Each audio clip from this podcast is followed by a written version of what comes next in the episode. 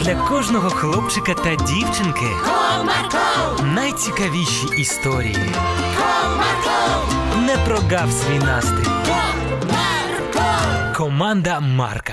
Привіт, друзі! В ефірі програма Комарко. І я, її ведучий Марк. По радіо та телебачення чутно велику кількість реклами усіляких ліків. Це яким же здоровим можна бути, якщо старанно виконувати всі інструкції.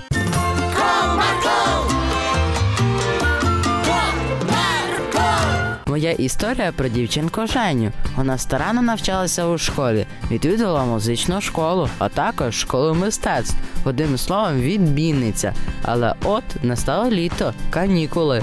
Нарешті канікули. А ти і так втомилася за цей весь навчальний рік.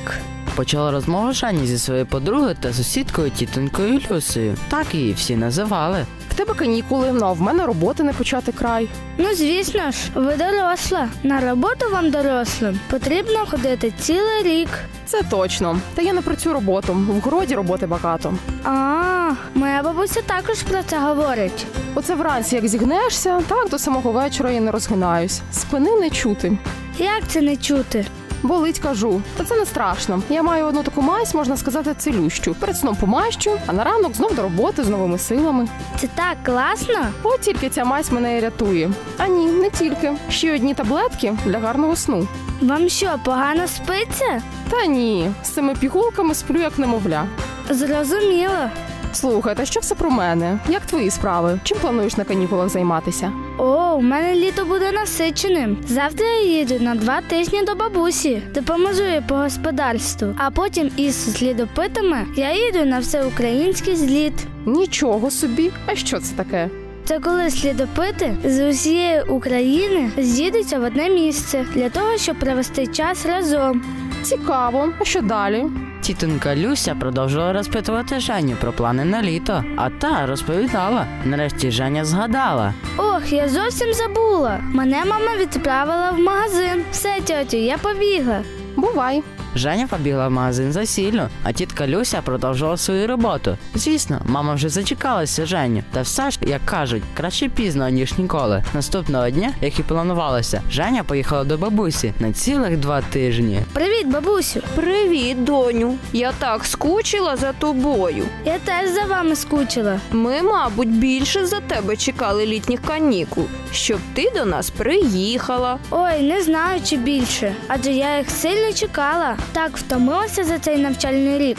Ну нічого, в нас відпочинеш. Кажуть, що зміна роду діяльності це також відпочинок. Ще тоді Женя не звернула уваги на слова бабусі, адже в голові було єдине подарувати бабусі з дідусем подаруночки, які вона підготувала. Після офіційної частини настав, так би мовити, відпочинок. Женю, донечку, ходимо зі мною на город. Потрібно цибульку обсапати. Бабусю, але ж я приїхала до тебе відпочивати.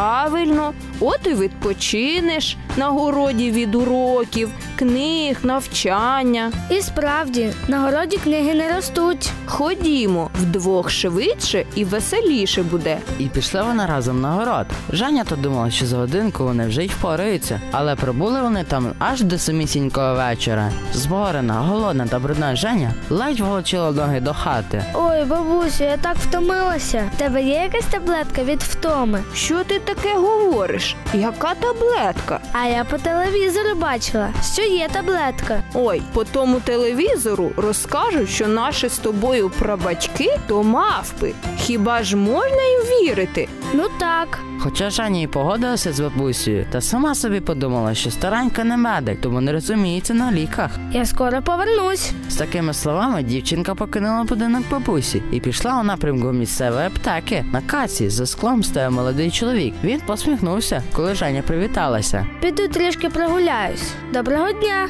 Вітаю! Що тебе перевело таку маленьку до нас в аптеку? Ви знаєте, моя бабуся так сьогодні втомилася, що хоче випити якусь таблетку від втоми. От вона і мене відправила. Ясно.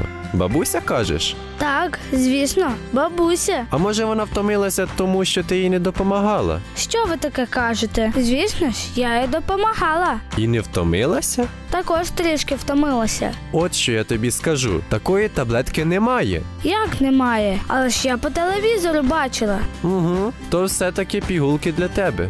Ну так. Слухай мене уважно. Таких таблеток немає. По телевізору кажуть, що наші пращури то мавпи. Бабуся мені те саме казала. Ну от, Ну що ж тоді робити, якщо я втомилася? приходиш зараз до бабусі, приймаєш ванну, вкладаєшся в ліжко і спиш. І все? Так, це найкращий відпочинок, який Бог нам подарував. Так, все просто? Угу. Дякую. Женя побігла додому, не дивлячись на втому, адже тепер вона знала інструкцію по лікуванню свого недугу. Друзі, не потрібно самотужки шукати і приймати таблетки. Батьки і лікарі краще знають, як вас вилікувати. Бувайте!